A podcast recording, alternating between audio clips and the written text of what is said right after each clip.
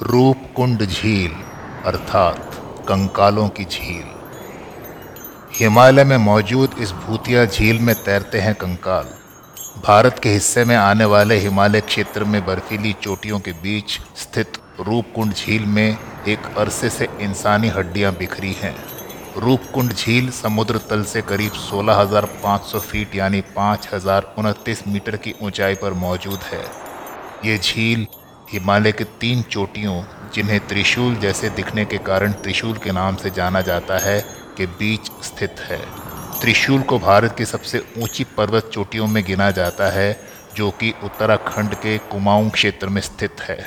अगर हम आपको कहें कि हिमालय में है एक ऐसी भूतिया झील जहां जाने से लोग डरते हैं, इस झील का नाम जितना सुंदर है उतनी ही डरावनी ये झील दिखती है। रूपकुंड नाम की ये झील तैरते हुए कंकालों के लिए जानी जाती है। इस झील के बारे में ये भी कहा जाता है कि वहां जाने वाले कभी वापस नहीं आते। चलिए आपको बताते हैं इस झील से जुड़े हुए कुछ राज। इस झील को लेकर अनेक कहानियाँ हैं, मगर वहाँ नज़दीक गांव के रहने वाले लोगों का कहना है कि कुछ हज़ार साल पहले यहाँ एक राजा जस्थवल अपनी पत्नी के माँ बनने की खुशी में वो बड़े धूमधाम से माँ नंदा देवी की तीर्थ यात्रा पर निकले थे।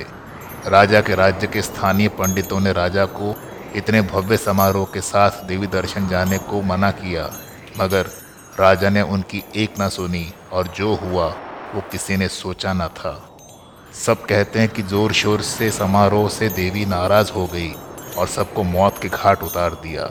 झील में ऐसी मौत होने के कारण लोग कहते हैं कि आज भी उनकी आत्मा यहाँ भटक रही है। रूपकुंड नाम की ये झील रहस्यों से भरी हुई है। ये झील ऐसी जगह बसी है जहाँ जाकर कोई भी स्वर्ग का अनुभव कर सकता है, मगर इस स्वर्ग को एक भूतिया जगह में तब्दील करते हैं ये झील में तैरते कंकाल। आज भी वहाँ मरे हुए लोगों की आवाज़ें गूंजती हैं। ये जगह डरावनी होने के कारण यहाँ बेहद कम लोग आते हैं। बेहद ही सुनसान है ये झील और हिमालय पर लगभग सोलह हज़ार पाँच सौ फीट की ऊंचाई पर स्थित है रूपकुंड झील।